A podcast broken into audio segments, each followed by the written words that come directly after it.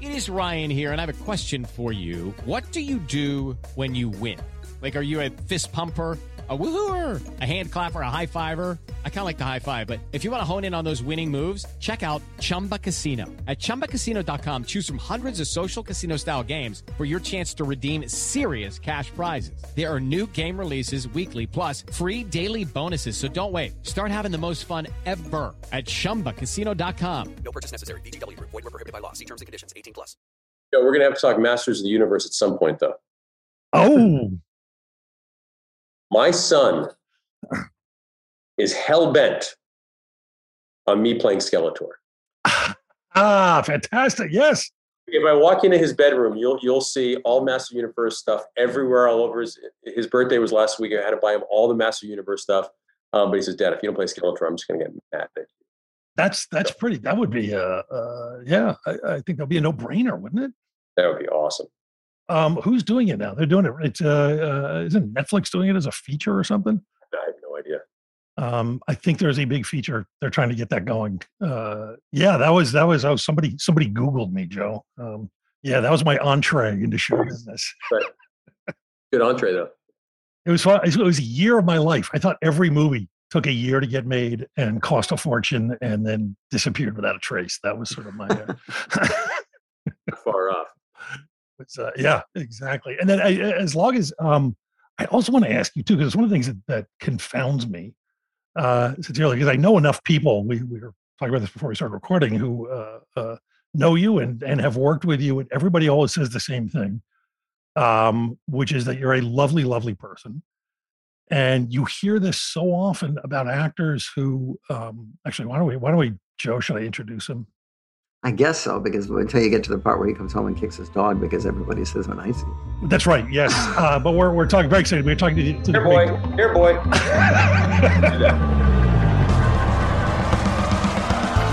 This is The Movies That Made Me with your hosts, Josh Olson. And Joe Dante.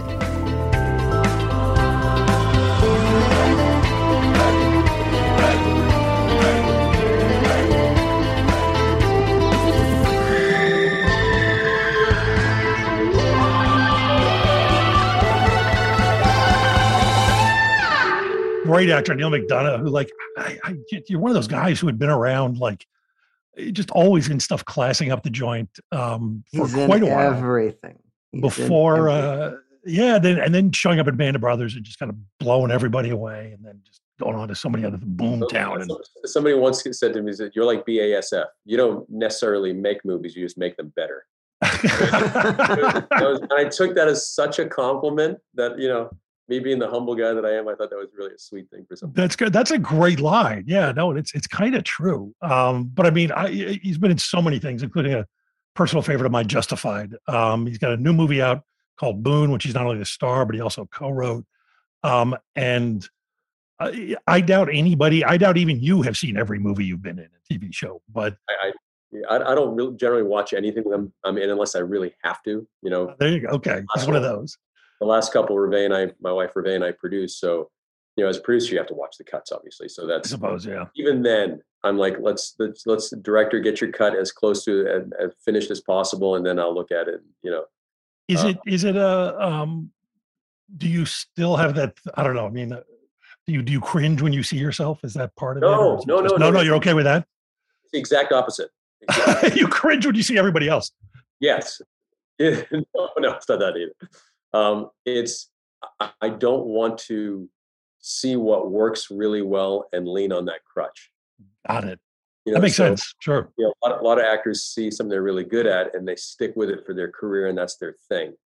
And I never want that to be my thing. In fact, Right. I, I kind of have the same look for every film that I'm, that I'm in. I don't like to change my look very much. Very much. I just like to change my thought process.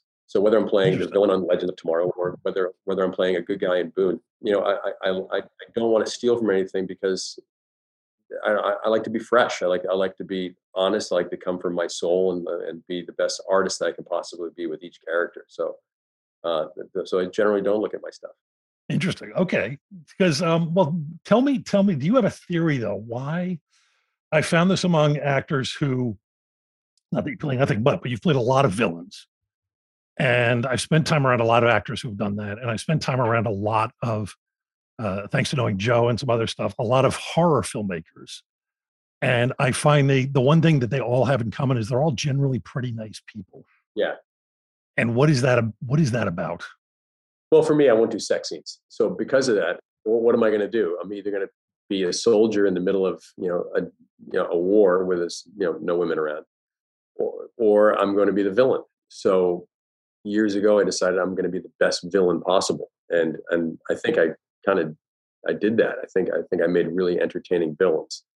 But does, does tapping into that on a regular basis do something? Does it sort of does it give you an outlet that allows you to be just kind of a little bit better in your normal life? Do you think? Well, or? Playing, playing the villains, I get to infuse as much of my comedy into characters as possible. Mm. I kind of make my villains fun. Mhm. It's, it's it's playing the heroes, playing like Buck Compton, or playing you know when I did, um, you know like with Boon or the Warrant or any of these characters or Tin Man. When I play the good guys, I'm much more I'm me. Like Boon was was really very much me, uh, as was the Warrant. These last two westerns that Ruvé and I produced. So to slough off those guys is a little more difficult because I'm really tapping into the what ifs as a dad and the what ifs as a husband. Mm. So it, it's that that takes a lot more. Um, I need to take a break after when I play those ones because I really had to jump into my skin and learn as much about me as possible. Villains is just fun, goofy, just fun, just go go crazy and you know absurd situations. Uh, and at the end of the day, I, I can I can go home without having that kind of stuck in my my psyche. The good guys are different. You know, it's it's a lot harder because it's a more it's real emotion when I'm playing the playing the good guys. So, um, but I love it. I get to get to really, you know, really dissect me and who I am and, and what I what I'm all about. So I really love playing the good guys. Interesting. I mean, Joe, have we really talked about this before? Like, why, why are why are the um, how come those masters of horror meals are always so pleasant?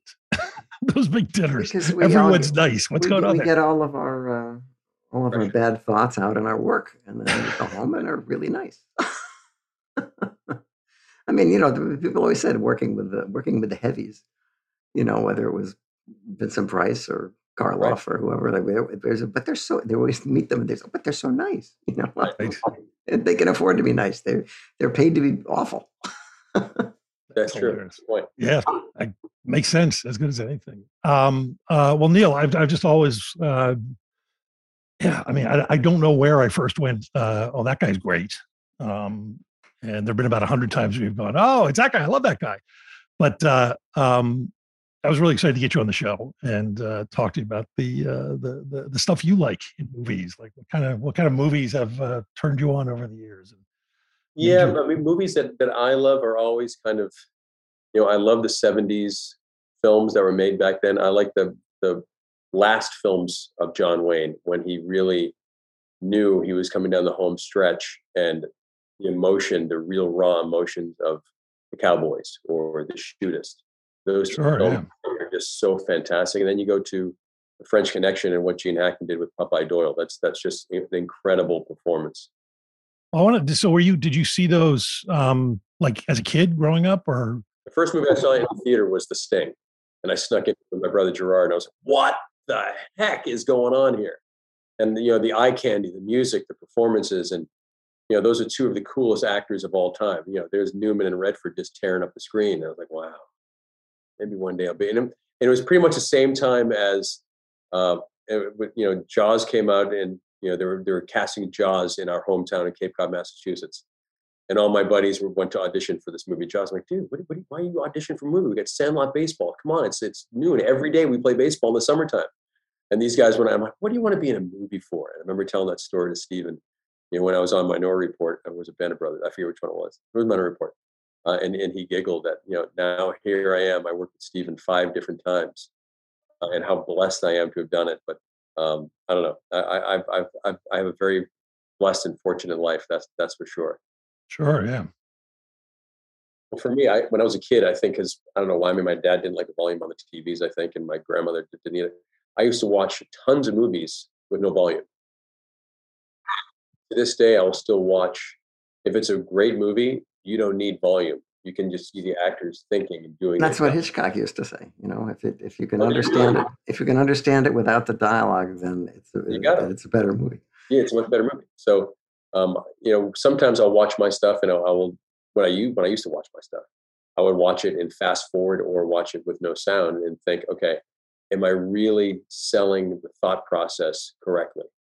Um, or in fast forward, was I moving around so much that that I wasn't focused on really staying still like McQueen or like you know Redford was so good at, or like Costner does now. They just stop and really listen to what's going on and then they'll say the words, but it's really the listening act that makes it so Mhm. engaging on screen. You can, you, you know, God forbid you're in a, in a film with De Niro back, you know, certainly a few years back, where you might have a three-page soliloquy, but the camera's on De Niro the whole time because he listens so intently that it's so. What, what's he thinking? What, what- what's going through his mind?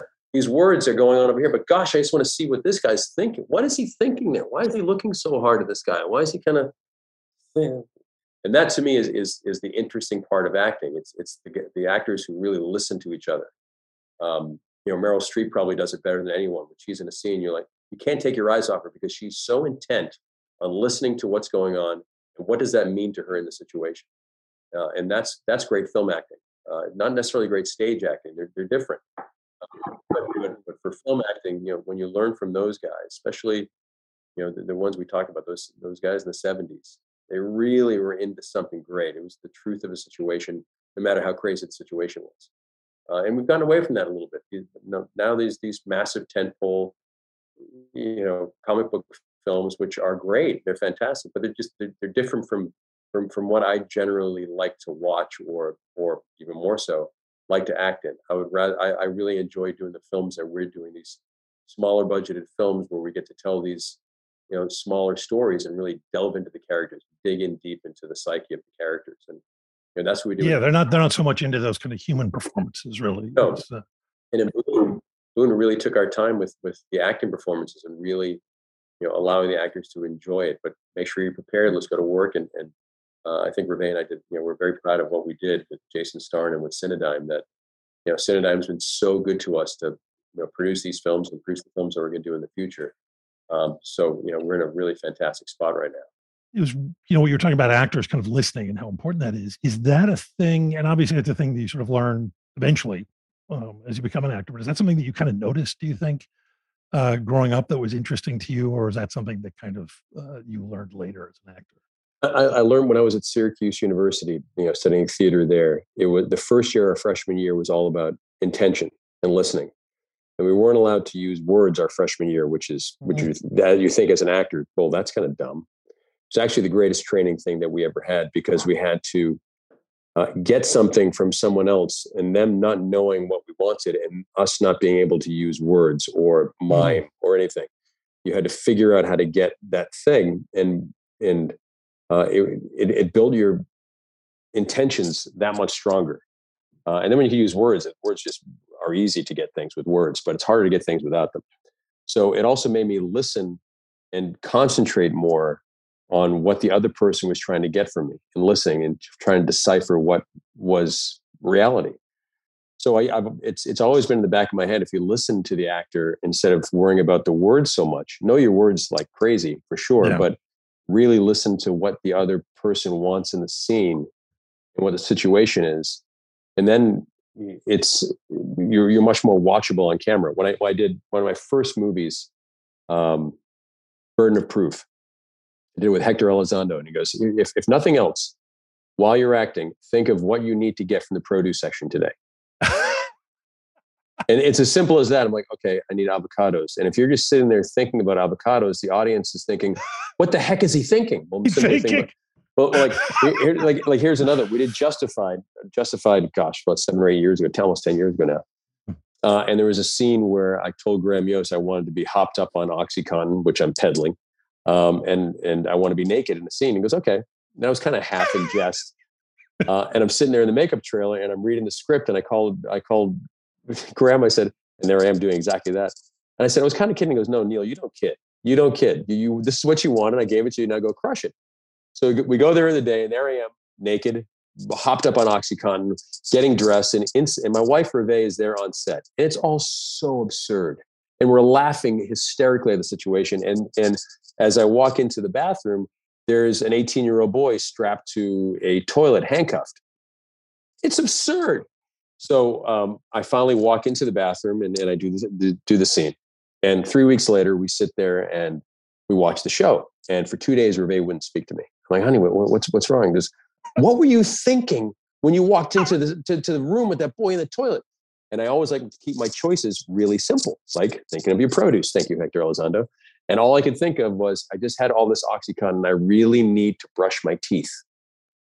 And by keeping your, your choices so simple, especially Right. as, a, as a villain, it's earth shattering because the audience is like, what the heck is going through his brain? He's so calm in this maddening situation. Well, those are the tricks you use, you know, when you're trained really well to be in those situations and make them come off the page. And and that's what I just that's what I love about acting is is creating these moments to entertain the audience. And I, Right. I I love it. I'm blessed to be able to do it. Oh, I, I'm now going back and watching those episodes again Oh yeah. Good just to see that. And and Joe, finally, maybe now you'll let me do an episode naked on OxyContin. That's right. Uh, how do how does our viewership now? How Been do they trying know that forever. you're not already doing it naked on Oxy? Exactly. They already know about the OxyContin part. That, that part they can tell. Aha. That's right. Damn it. Damn it. Um, but yeah, it's also it's interesting you say that too about, you know, you're talking about like John Wayne at the end too, because he um uh, as much as, you know, that voice and that presence and everything, he he was good at being kind of calm and quiet in the scene. And, and You you you you can't beat his performance in the Cowboys. You know, Oh. you know, it's just Yeah.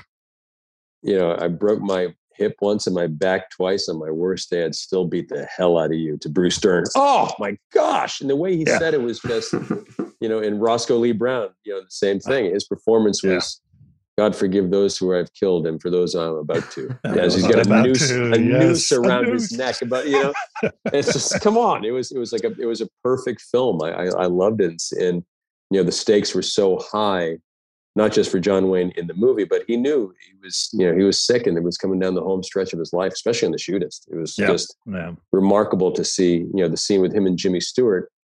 Jimmy Stewart's telling him you know.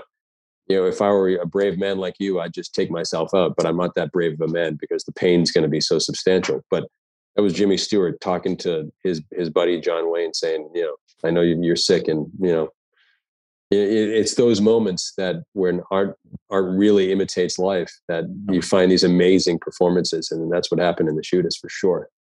Yeah, absolutely. Um, and then yeah, especially the but but you know the Cowboys. I think seeing that at the age um, of one of those young boys probably uh, So good. uh, certainly helped. And then to go back to it as an adult to find out that it works just as well is so That's right. gratifying. yeah, Um, yeah, but let's not talk about the ending. I, I recently got uh, uh, I got I got chewed out publicly by Quentin Tarantino for giving a giving away the ending to the Cowboys.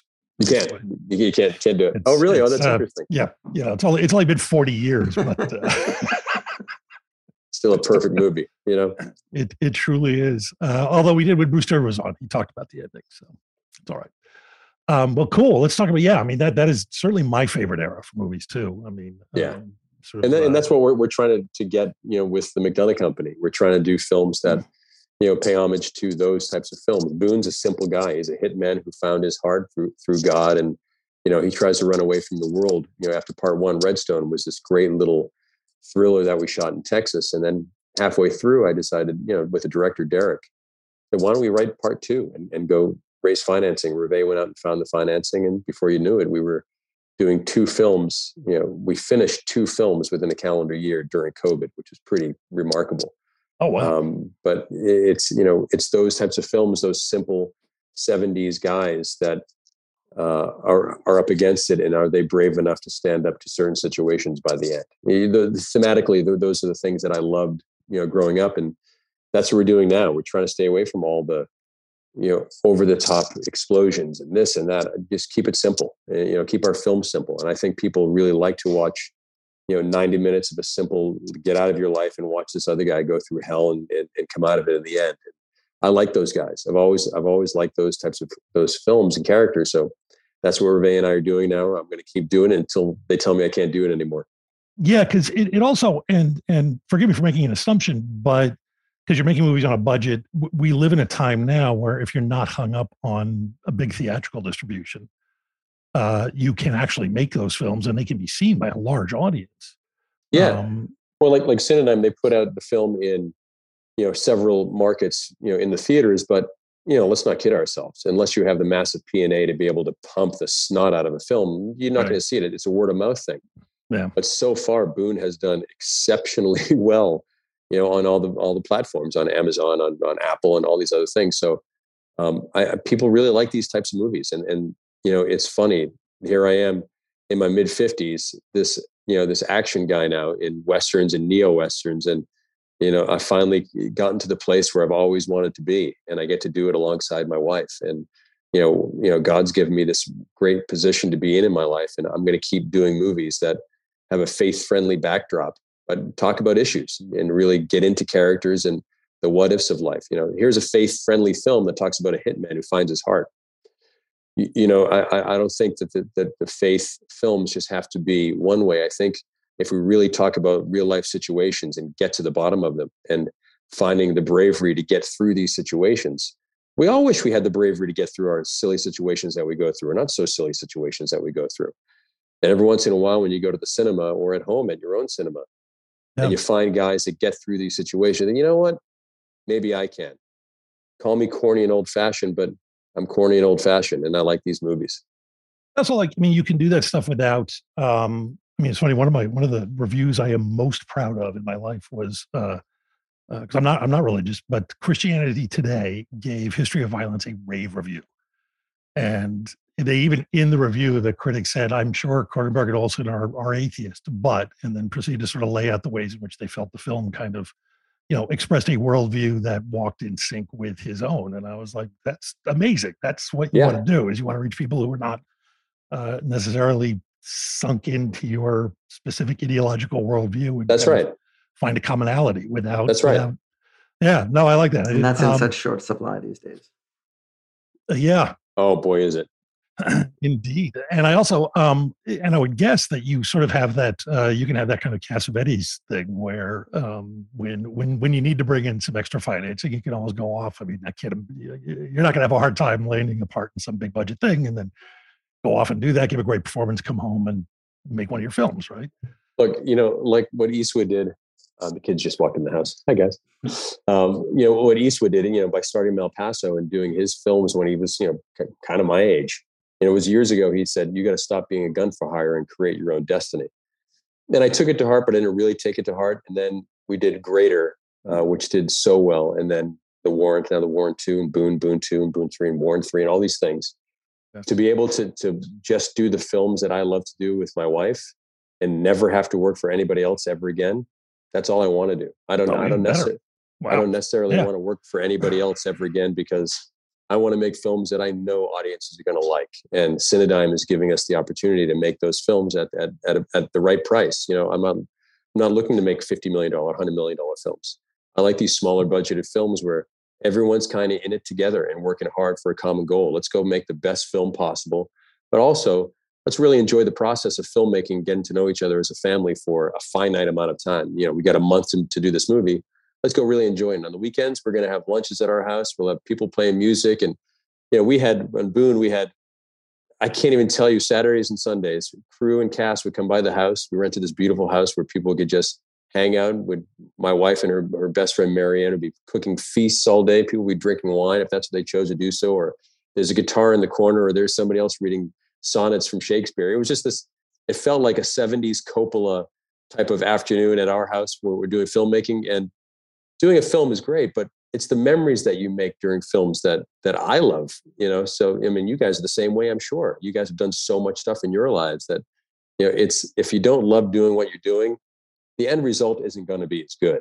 So if, if we're all hanging out having a great time as a family for those you know 21 days of filming which we had on Boon, then we weren't doing our job right. But to make everyone happy and enjoy it and have great times while we're doing the film, you'll act better. The grips will work better.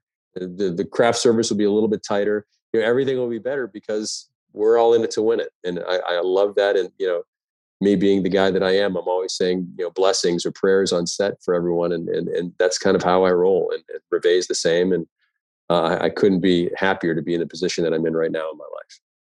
Well, that's I mean that's great, and it's definitely. I mean, I can see the Eastwood influence too, because he's certainly you know got that kind of vibe on his sets where sort of everyone's been working together for a long time, and That's right.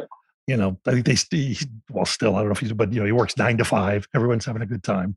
Yeah, he makes great films. Um, I know you're you're an Unforgiven fan, right? Oh my gosh. Is that Well, I, I, I, I keep talking about the moments of, you know, how the close up has kind of ruined filmmaking. Um, and that, you know, these wide shots where the set decorators get to show off what they did, you know, the wardrobe people get to show off what they did instead of, you know, 100 mil close ups on everything. Let's, let's, let's bust it out of 25 and let's, let's show what the world is like. And, and, and, you know, and that's what he did so well in The Unforgiven. And then that moment where he takes that pull off that whiskey bottle Mm, and you know exactly what's happening. He saved that moment for that. He saved that you know high close up, just going right down in in his soul when he's pulling off that whiskey bottle. And, and it's those moments of, of filmmaking that that I love so much, and that's why I love the Western genre so much because you get to show off the sets, you get to show off all the things that everyone works so hard for, and and that's what we're doing. And, and you know, yes, I'm stealing from Malpaso, yes, I'm stealing from Clint Eastwood, but if you're going to steal, steal from the best, and and that's what I think he is. always, always, Yeah. yes. Um, that's awesome. Let's talk about a couple of the other films then that uh, sort of inspired you along the way. That um, hit us hit us up with one. Oh boy! I mean, gosh, there's there's, there's so many. Um, you know, of recent films in the last several years. Uh, again, I'm I'm a big fan of you know big wide master shots and coming in for the close-ups only when you need it, and there will be blood. Kind of encapsulates all of that. You know, Daniel Day Lewis's performance was just complete, just absolutely remarkable. But the way that that it was filmed, that you know Paul Thomas Anderson, the way he really just like broke down the scenes you know he spent a year working on his shot list and when he got to work he was ready to rumble uh, and that's what i love. I love when when actors directors writers everyone on the set is prepared for game day and films like that really work because everyone's prepared. You, you, then you look at the mule you look at you know some of these films that clint did later on his career there there you know there, there's some simple gran torinos come on it's just a fan, it's a fantastic performance by clint and the way he shot it was pretty terrific you know? I like those films. I don't necessarily need to see a bazillion close-ups on everyone and uh, and lots and lots of explosions. They're fun to do, uh, but I love you know again going back to Band of Brothers. They they let the camera do the work and the actors just hit their marks and uh, it was pretty remarkable.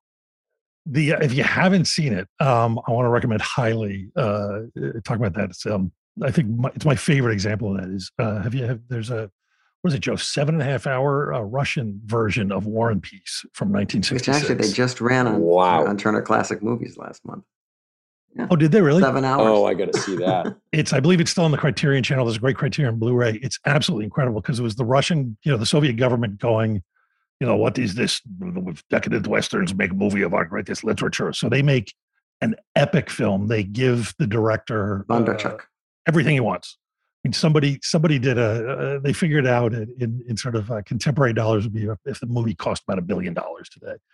The entire Soviet army in period piece Are you These serious? Oh, I epic epic battle scenes i mean you can't believe the scope of the thing because it's real you know a helicopter will fly over a battlefield where a fight is going you know a battle's going on and it just keeps going and going and going and and for me at least the most powerful shot in the entire movie is a close-up of a young girl i mean it's just it's an amazing amazing scene and uh, uh but but i mean the film itself is is unbelievable and That's awesome. it's broken into see it. parts so you can you're you're not you're not cheating if you watch it over a couple of nights Because with five kids, I have seven and a half hours to, to spare. Yeah, exactly, exactly right, exactly right.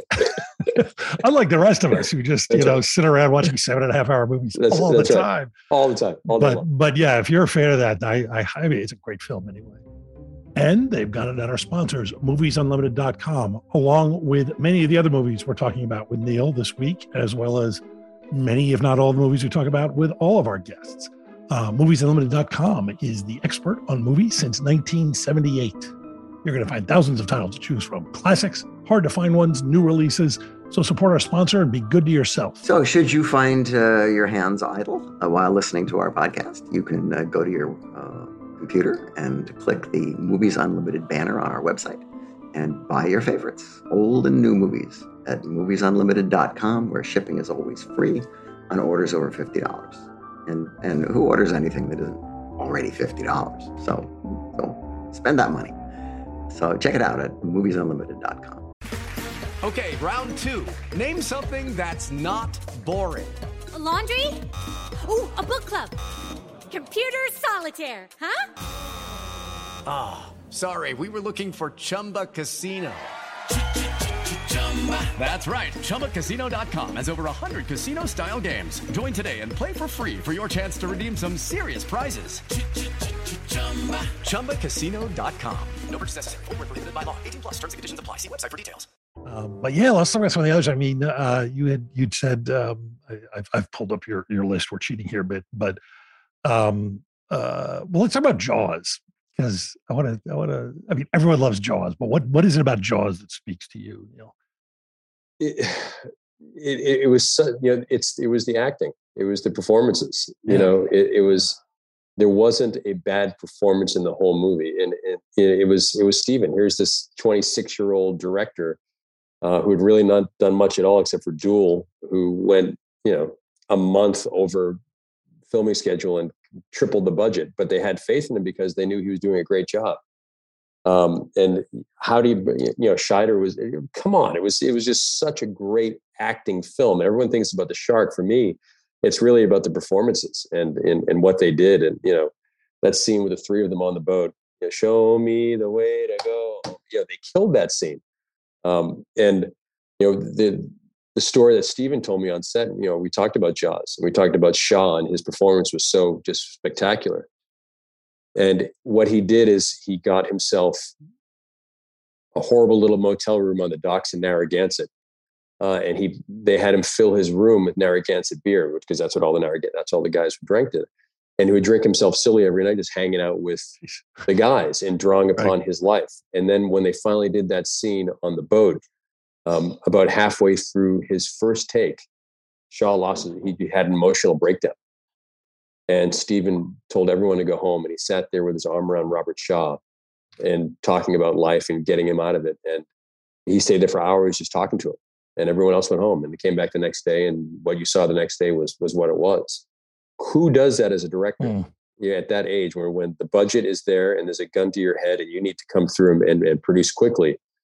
Uh, and and he had the wherewithal to to to work with his actors, and that's what Steven does so well. And you know, he's great at special effects. He's great at these huge things, but he's really great with actors, and and that's why he's so successful as a director. I mean, look what he did with West Side Story. Those performances yeah, were remarkable. The dancing was great. The sets were great. The choreography was unbelievable. The the, the colors and everything, but it was the performances by the actors, and I think that's why Steven's the greatest director of all time because he pulls it out of you and what he did out of those guys was was really remarkable, and that's why Jaws to me is you know top three favorite films of mine of all time.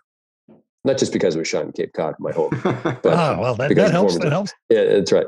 The uh, I still remember. I, I won't say their name, but I remember reading a critic years and years ago writing a review of another film, and and he said, not since Robert Shaw in Jaws has an actor uh, given such an over the top ridiculous performance. And I remember just thinking, I'm never reading you again. Never. I was like, All you're the not. time, you kidding was spot on. He what was are you perfect. talking about? He's was yeah, that's perfect. it's an amazing performance. He's So so, good. good at that. So Yeah. good. Yeah, it was awesome. Yeah, I, I love that Um, movie. I'm just kind of bouncing around here too because I'm interested. There's another one, uh, another one directed by a guest of ours. Uh, uh, Joey's got nobody down here. We Oh, had, um, yeah. we had Oh. Ilya Naishuller on the show Oh. from Russia, uh, from a screening of the film from Russia last year. It was a lot of fun. Nobody, I've seen it. I can't tell you how many times I annoy Ruvé. I'll sit here at night, late night. I'll just keep watching it uh, because because it's it's one of those stories about you know the everyman, you know, and can the everyman get through the situation? Um, you know, and and boy, Odenkirk just destroys it. You know what he did to his body for those two years of working out and uh, and preparing himself for it. That that that fight scene on the bus, without giving the story away, might be one of the greatest Yeah. vigilante fight scenes in, in cinema history. And, Yeah. and and the scene of him sitting in, in the nightclub at the end with the thing, I won't give the story away, tied to his wrist and what he's going to do and, and what he's prepared to do. Woo! Nobody's just an, an incredible, incredible piece of It is. It's a remarkable movie, and it really didn't get enough attention. I didn't think.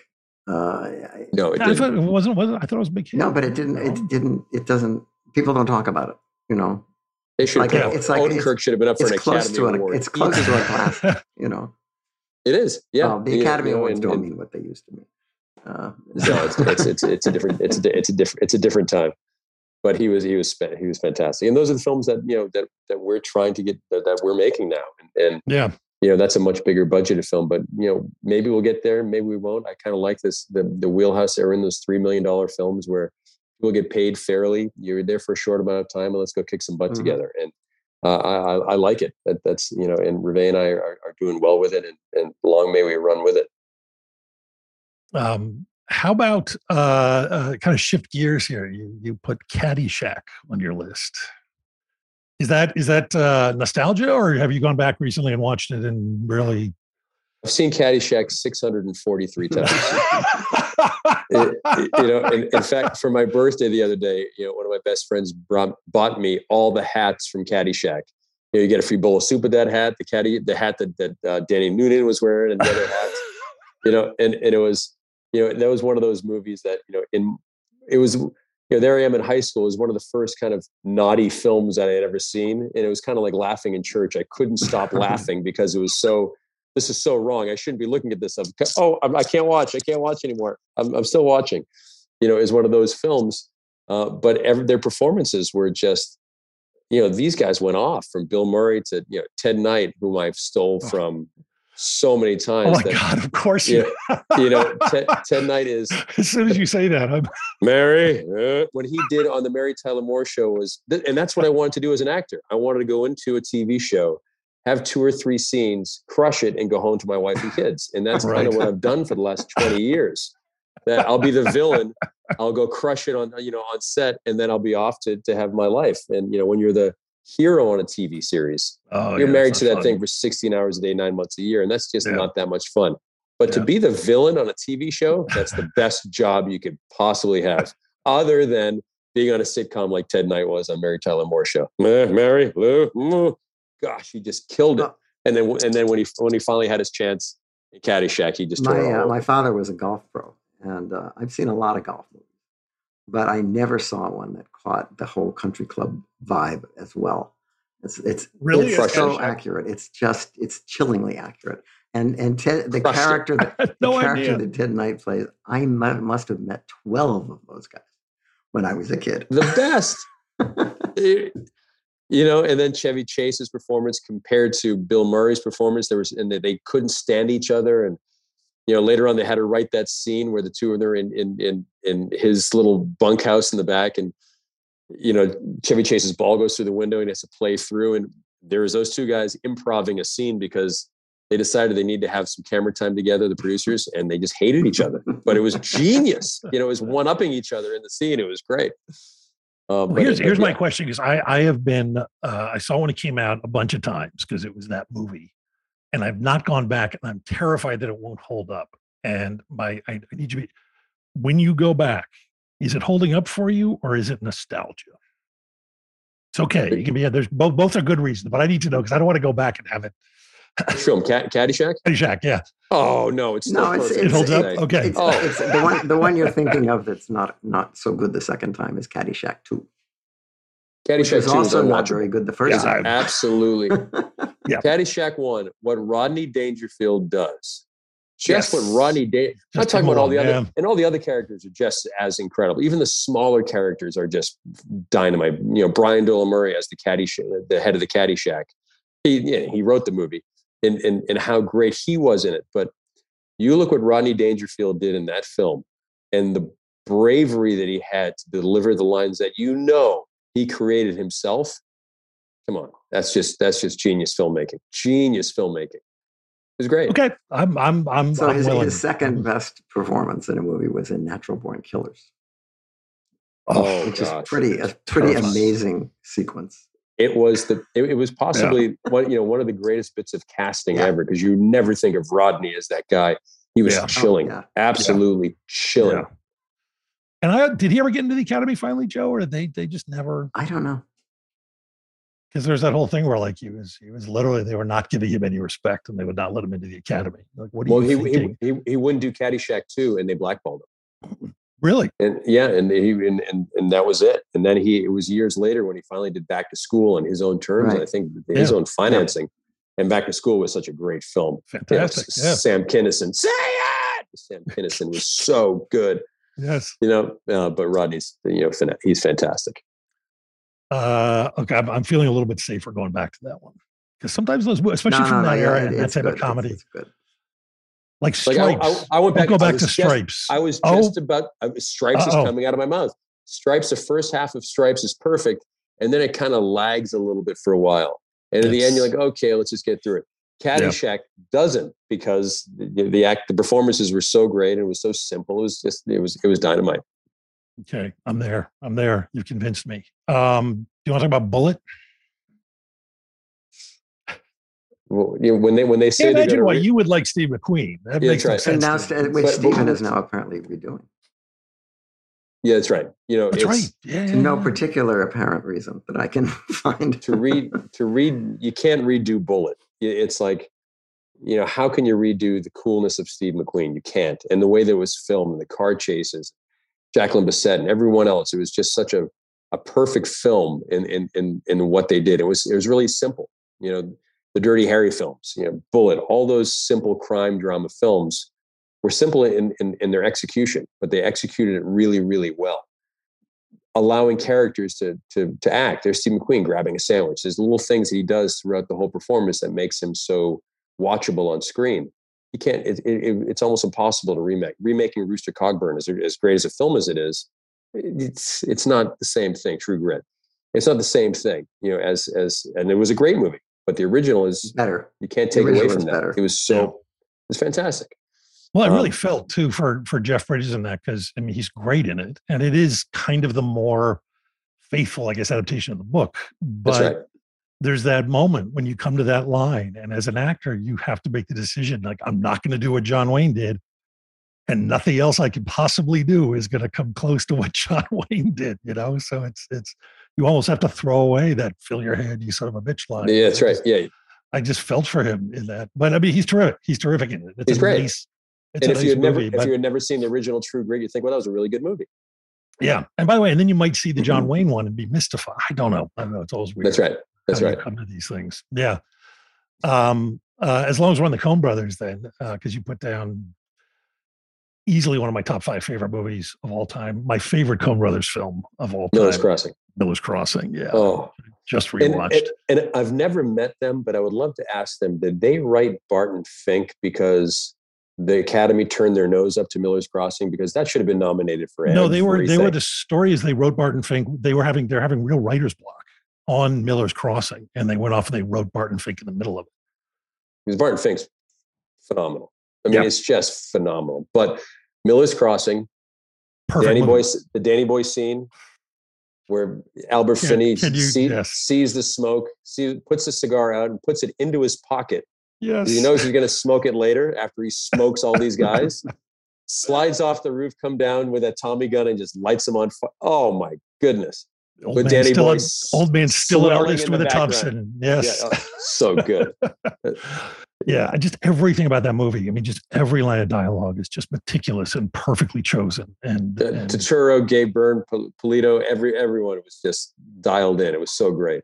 I mean, my my theory is, and not to knock them, they made. A, I mean, probably my favorite consistent filmmakers uh, working. But I feel like, yeah, the response to Miller's Crossing it wasn't a hit. It didn't get any Academy consideration, and I've I've, I've suspected for years they just went like, well, if you're not going to love us, we're not going to give you 100 percent again. And that we have been getting, right. we've been getting the Coens at about 75 percent, which is still better than most people. But, That's right. but God, oh yeah, I uh, that movie's amazing. It's Um, genius. Just the colors, just the way that it was filmed, and you know, again, not close up, close up, close up. That the camera allowed to tell the story of the film, and then that was just phenomenal. Yeah. And I'm I'm always marveling to as a writer at at dialogue where, you know, there's so many scenes where you just you sort of write through it. It's what would this guy say, what would that guy say, boom, boom, boom, and it sort of flows. That movie feels like every single line was considered for days. That's right. That's right. That's right. What's exactly. the best way, you know? Um, love it, love it so much. Uh, well, let's see what else. What's oh, we didn't talk about French Connection either, which um, kind of takes you back to to uh, those iconic detectives. But um, was that had, are you did you see that one in a theater as a kid? I did. Um, and that, that was one of those films that was almost like a horror film to me. It just shocked me to the core that you could make a movie and film it that way. and it's always just it's been stuck in the back of my brain ever since. And you know, the driving sequences, the lack of permits that I Mm-hmm. heard uh, doing those sequences, driving around, it's just you couldn't do that anymore. Uh, but it was Hackman who I think was the eighth choice to play Popeye. Uh, Mhm. you couldn't you couldn't imagine anyone else but Hackman because you know he's not you know I know they talked to Redford about it, they talked to Newman about it. It, it would have just been a different film because those guys are so phenomenal looking and Yeah, yeah. They they, to- they to play- needed a to- guy with a potato face. I mean, that, that That's, right. He, he was the every he was the everyman, and you know, is so the, the way that was shot. You know, the, what what Hackman did as an actor, how he brought everything to the situation. You know, you know, there's a scene where you know he's using a bicycle as his alarm to his apartment. And he kick and Scheider kicks the door open, and there he is laying with someone, and you know, with the handcuffs on on his on his ankle, and he goes to Scheider and says, you know, give me the keys over there, and then he just says this. Because you know exactly where he just was a second ago and it's just mind blowing how Hackman was so in it for every second of the film, knowing exactly where he just was, know the intention of what he has to go to, where he's going up next, and he knew what he was up against, and and he and he pulled it all together. It, it was just one of those performances that was just, to me, you know, if if not the best performance of anyone I've ever seen on screen, it, it's a top two or three for sure. It, it was it was just that good. Yeah, and is there anybody? There's nobody like him right now who's a who's a big A-list movie star. We just don't have those guys who I'm are. working on it, Josh. I'm working. I'm working. I, I hate you're you're Neal. You're too good looking, man. Sorry, I hate saying this I'm, to you, I'm working on. you're a very handsome man. Yeah, And, and you, Hackman just had a kind of. I mean, he was great looking, but he just yeah, he just looked like He was the everyman.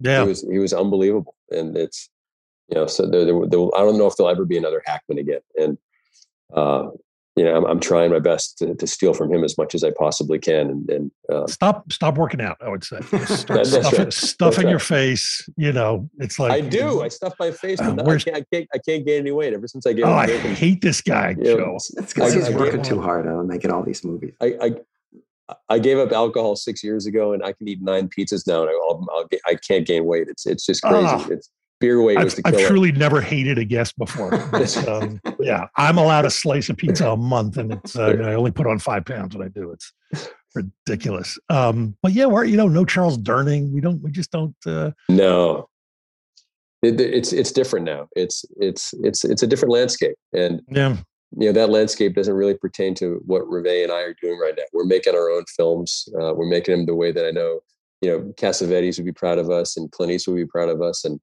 you know th- those are the films that I've always loved growing up. So I'm and and they're entertaining to me. And so far, the ones that we've made, people really love these movies and, and want more of them. So I'm gonna you know, gosh, th- to be able to write and to produce with my wife and to star in movies and to play the to the hero, which I've always wanted done and never could because I wasn't getting the chance. And now I'm getting the chance because Clint Eastwood years ago said, "This is it. what you have to do," and I'm doing it. And it's, you know, God's got my back. I'm a very blessed guy, and I'm not going to let Him down. And and that's that's what keeps me cooking. well, it's great too, and it's one of the you know. There's a lot of lamenting about sort of the death of Hollywood, which I think you know Hollywood will always be here. It'll always turn into something else. But one of the nice things about this kind of explosion of content and the availability of technology is um, you don't have to spend the kind of money you used to to reach an audience. That's right. And I've I've always said, I mean, I try to yeah, write write for yourself first because unless you're like Jeffrey Dahmer, who I think is a unique individual, there's going to be a million other people out there who are going to enjoy what you enjoy. It's just a matter of That's right. finding them, you know. And um, yeah, it seems like you're doing yeah, it. and and I, and I and I think that you know, you know, Middle America really enjoys. You know, I, I'm I'm I'm proud of my faith. I'm I'm proud that you know of, of what I stand for. And but you know, I don't want to make films that are just for Christian people. I want Right. to make films that you know Muslims and Jewish and Buddhists and Taoists and you know agnostics and atheists can all look at and say, you know what, maybe I could be a little bit better Yeah. Maybe I shouldn't shouldn't be this anymore. Maybe I can, you know, and you know, that's what we're making. And, and it's it's you know I, I couldn't be happier to be in the position where I get to do this and build it with my wife and my kids and you know build a company that that I hope will be around for years and, and my and our kids just build upon it and make it even better. Uh, well, fantastic. Just provided you never try to reach out to the Albanians because they're they're just they're bad people. overall. Great I found it. Albania bashing But- now. That's right. no, what is that? I it came up the other day. there's that uh, Keanu Reeves Peter Falk movie. Do you remember this? Uh, Tune in tomorrow. Oh, I never And saw you that. remember. Peter Falk. It's it's wonderful. It's based on a Llosa novel, um, uh, who's a Mexican writer, and Peter Falk plays a radio uh, writer. He wrote he writes radio dramas in the 40s, and um, Keanu Reeves wants to be. He's like his hero, but Peter Falk has this weird thing where everything he writes, he always injects insults to the Albanians because he just hates them inexplicably. Funny. they keep coming and protesting at the radio station. He's like, ah, forget them. Well, I mean, you look at Peter Falk and you think, okay, we're going to start a TV series called Columbo, and we're going to cast this middle-aged guy who's really short with one eye as the lead. Try that nowadays. it wouldn't happen. There's just no, you know, you, but by go back to the characters of the 70s that I grew up in, you know, Cannon, Rockford Files, Columbo, all these shows where these actors were just great actors. They weren't necessarily poster boys, Mhm. but they were just Yeah. great actors that you couldn't take your eyes off of.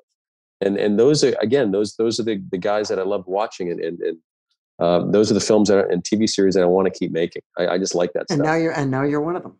and now I'm one of them. Ma'am, ma'am, ma'am, ma'am. One more thing. Well, there was also, I mean, there- there- again, we were talking about this the other day. There was also that thing where Bruce Willis was a guy who, um, at a point in his career where other actors would have started wearing hair pieces, he was just like, screw it. Nope. I'm, I'm an action star. I'm losing my hair. Live with it. That's right. Yeah, Which exactly. was sort of a, yeah, no, which was kind of lovely. And Right, he's Joe? done okay, he's done pretty well. Hey, he made some, yeah, I think he did. He's had a good career. But uh, Joe, like, what, what's your, what, what happened? Why, why, why no more funny looking movie stars, man? Well, I wouldn't say funny looking. I mean, you know, people used to No, Uh, but you people know, used to say, "How did Dustin Hoffman get to be a movie star?" You know, because he does, Right. he looks like a kind of an odd duck. You know, uh, but it wasn't. It was because people like to watch him. But you know, that was true of even in the old days of, of uh, you know, uh, Spencer Tracy wasn't. Uh, you know, Look at Humphrey Bogart. Yeah. Humphrey oh, Bogart Yeah. was a sex star. He was like, he still, there's something about the guy sitting with a cigarette dangling that was around balding. well, but there's there's like, "That's a great magnetism and, and you know, Yeah. and there's talent. You know, And there's talent too. That's right. Yeah. But, but I'm saying, but none of that explains why we don't have those actors anymore, unless you're just saying that like well, they're not. It, people, people who are unusual looking. no, we're we're not talent. making that I mean- kind of movie anymore. No, the, the I think the ultimate everyman and Joe, you worked with him is, you know, when when you look at Tom Hanks and look what, you know, where he's gone in his career and, and what he does and the kind of guy that he is. He is the everyman, you know. So um, there there are still guys out there who do it and and and and people love Tom Hanks because he is the everyman. And um, there aren't enough guys like that in, in, in cinema right now for me. Everything's that's why it was so refreshing to watch Bob Odenkirk tear it up and nobody yeah, yeah, because yeah. it was his shot of the title and he went swinging Yeah. hard and, and that's Yes. that's that's great stuff Plus, he, and he carries all that baggage of playing a kind of schlubby guy too. That's right. is That's right. It's, Yeah. um, yeah. Uh, but it does. I do feel like we've lost something. I do feel like you know if they're going to make the graduate today, you you, you cast yeah a great actor. Well, you know, they favorite wanted they wanted they wanted Redford, so which gives Right, you that's gives right, you yeah. an idea of what how it changed. You know, But can you imagine an era where you're looking at like Redford and Hoffman today and going, yeah, let's go. It just, it would never happen today. no no it wouldn't or hackman Or Hackman. yeah, Yeah. any of these guys it's it's a different landscape Gene Hackman as the graduate. Now there's a concept. Yeah. Could you imagine wouldn't that be awesome Yeah, Paul And- and Giamatti. what- Paul Giamatti Wait, gives wait, me hope. Was, was, a, wasn't, wasn't Hoffman and Hackman roommates back at the I actor think- studio think, yeah, days I think so. Yeah. Probably. Yeah. yeah pretty good stuff that's a talented makes duo sense. Um, I don't know. I think I think we've lost something. Um, I think Neal, my only career advice to you would be just start stuffing your face. That's all. And, and if you got to start drinking again to get to put on the weight, then I, I recommend right. that, whatever you that's do. 'cause right we need- whatever whatever it takes yeah, we need we need like you need the gin blossoms. You need the big fat jowls. It's That's I, I wouldn't really I just take a lot of advice from him about this subject. no no I'm not, no no no whatever I feel like, whatever's I working feel like, right now I is feel like this is going in one ear, not the other anyway. Anyway, Neal, you you are one one of the more prolific people who has ever been on the show. Oh my I God, mean, yes. It's it's Yes. Really it's it's it's kind of bracing to see that somebody can have a career and continue to work. you know, Look, it's you know, for, for me, it's it's simple. I knew early on that that God gave me this gift. You know, I, as Ruvé says, I can't pound a nail, I can't tell a joke, but man, I can act. You know, and you put me in front of a camera. I, well, you I could kinda act like you were know, pounding my- a nail. You could act like you were telling a That- joke. that's right. Right, I can do yes, that. I can do yeah. That's right. That's right. Anyway, th- thanks for thanks for coming on. It was uh, Yeah, no, this really has a been, this has pleasure. been wonderful talking, and it's and it's great to hear about uh, the the work you're doing too. Because I, I love when people get to sort of just go kind of the hell with it. I'm going to go do what I want to do and make the movies. and try to wanna make the world a better And- place. Yeah. Which Yeah, couldn't exactly. One. Yeah, that too. One- That too. That's always a picture at a nice thing. Yes, if you Always can manage nice to do any of those things, let alone all of them. So, uh, Neal, you thank so you very much. much. The movie is Boon. Thanks, it's Josh. now, Thanks, Joe. And uh, we're looking for. And you said the new one's a western. Is that what you were saying? Or Uh, the Warrant Part Two is a western. Okay. Uh, the the Boon is a neo western, but uh, Warrant and Warrant Part Two I just finished. Uh, the Ruvé and I produced that one And you're also. still with on ISP Yellowstone, and right? No, I'm not. I I, no. I I kind of died in Yellowstone, but we're not exactly sure. oh, oh, oh, oh. I guess I was Oh, hearing the oh. rumors. Uh, okay, You can you can never kill the Irishman totally. That's right. By the way, one of my favorite moments when somebody pointed out you were wearing your bolo wrong. on that. That's right. That was It's, um, wonderful. That was on, and which was completely on purpose. You know, on, on day on day one, Taylor Sheridan's like, you know, that's not the way you wear it. I'm like, I know. That's why I'm wearing it this way to really get under people's skins, and, and it worked. Fantastic. Uh, well, Thanks thank you. Neal. Um, continue good luck to you. We'll look for uh, what you're up to next. Uh, this was great. Thanks, guys. Thanks for the time. I really appreciate it. God bless you guys.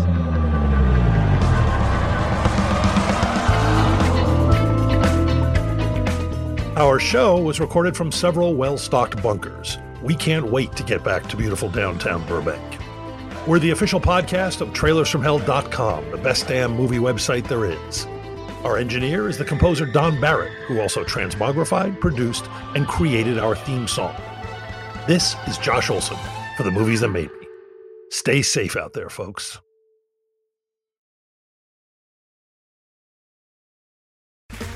Okay, round two. Name something that's not boring.